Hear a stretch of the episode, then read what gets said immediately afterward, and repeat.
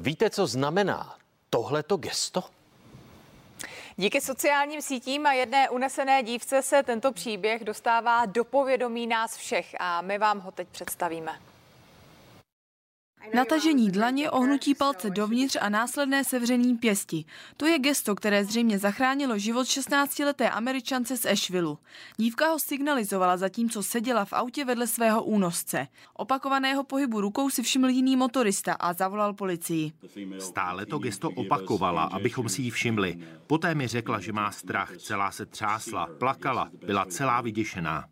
Za gestem stojí kanadská ženská nadace, která pomáhá ženám dostat se ze složitých životních situací, jako je život v násilnickém prostředí.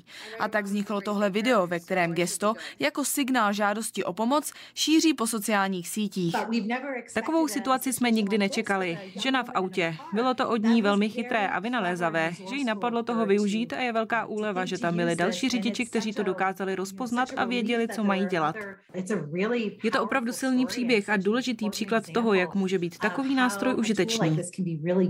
Nadace Gesto představila letos v Dubnu v reakci na zvyšující se počet případů domácího násilí během pandemie. Zároveň doufala, že se Gesto rozšíří a stane pomocným nástrojem pro ženy v nesnázích. A jak je vidět, tak se to podařilo. Barbara Zlatohlávková a Hanna Mikulková, CNN Prima News.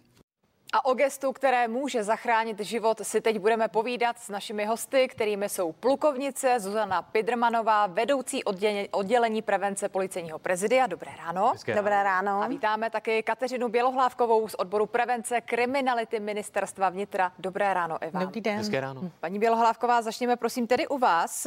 Jak dlouho už se tento signál i v našem prostředí používá a znají ho čeští policisté? Hmm, my jsme ten sezna- eh, signál zaznamenali už na jaře eh, prostřednictvím spolupráce s organizací Centrum Locika, eh, která se věnuje vlastně dětem, které žijí v domácím násilí a e, vytvořili jsme takový manuál pro policisty, krátký dvě A4, které jsme šířili do, směrem do policie, do uh, operačních jednotek a do pořádkové policie, aby policisté byli připraveni na to, jednak znali sami ten signál, kdyby ho zaznamenali, nebo kdyby přišel někdo, že zaznamenal takový signál a přišel ho oznámit na policii. Uh, policie takové oznámení bere úplně stejně jako kterékoliv jiné Eh, jako třeba volání na 158, mm. takže potom nastává úplně ten samý proces vlastně prověřování toho oznámení. Kde a jak tento signál vlastně vznikl? Jaká je historie? Eh, my víme, že ten signál vznikl v Kanadě v dubnu 2021 Vymyslela ho organizace eh, pro pomoc eh, ženám, které žijí v domácím násilí. Eh, my se snažíme tady informovat o tom signálu, že je použitelný nejenom pro případy domácího násilí, ale pro další typy násilí, zejména i pro děti v souvislosti s koronavirem, protože jak děti zůstaly uvězněni v uvozovkách uvězněni doma, v těch domácnostech, eh, kde se děje buď domácí násilí, anebo ty děti jsou týrané či zanedbávané, včetně takových těch eh, ošklivých případů sexuálního zneužívání dětí. Eh, takže pro děti je to taky využitelné, abychom nezapomněli na týrané seniory, protože hmm. bohužel domácí násilí není jenom partnerská věc, ale je tam je to mezigenerační násilí a ty seniori zase samozřejmě jsou ohroženější skupinou než Eh, běžný dospělý člověk, který má možnosti eh, pohybovat se třeba venku. Eh, často seniori už jsou imobilní a tím mě teda napadá další skupina ohrožených lidí, lidé s nějakým handicapem. Hmm.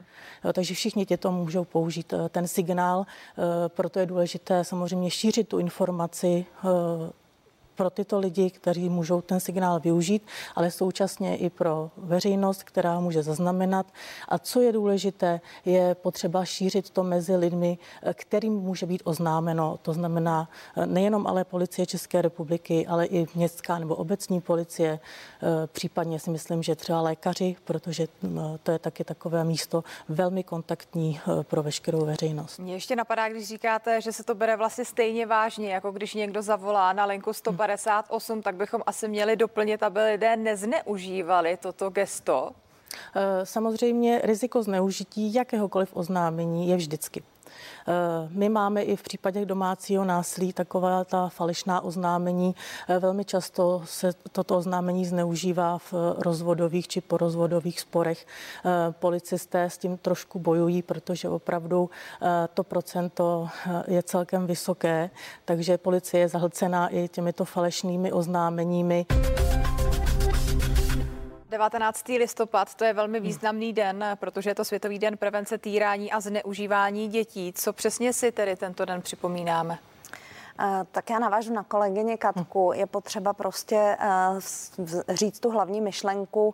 Eh, na tenhle den je bubnování signálem toho, aby děti bylo lépe slyšet a o násilí, eh, které na nich uplatňováno, se nemlčelo. Eh, tak, jak je spousta skrytých případů toho násilného chování v, rodiny, v rodinách, eh, tak jak si málo kdo dokáže říct o pomoc, možná nemá tu možnost, jak říkala kolegyně, a nebo nemá tu odvahu to udělat, tak vlastně všechny tyhle aktivity, a to je právě i Světový den prevence týrání a zneužívání dětí, vybízí k tomu, aby společnost nebyla k těmhle případům lhostejná a, a aby i ty potenciální oběti, hlavně děti, a rodiny s dětmi si dokázali najít cestu si o tu pomoc říct. Proto se v České republice, tak jak už tady zaznělo Centrum Locika, my s nimi úzce spolupracujeme právě na té problematice domácího násilí, kde jsou přítomny děti nebo jsou týrány, zneužívány se v České republice bude bubnovat. Je to takzvaná Bubnovačka 2021.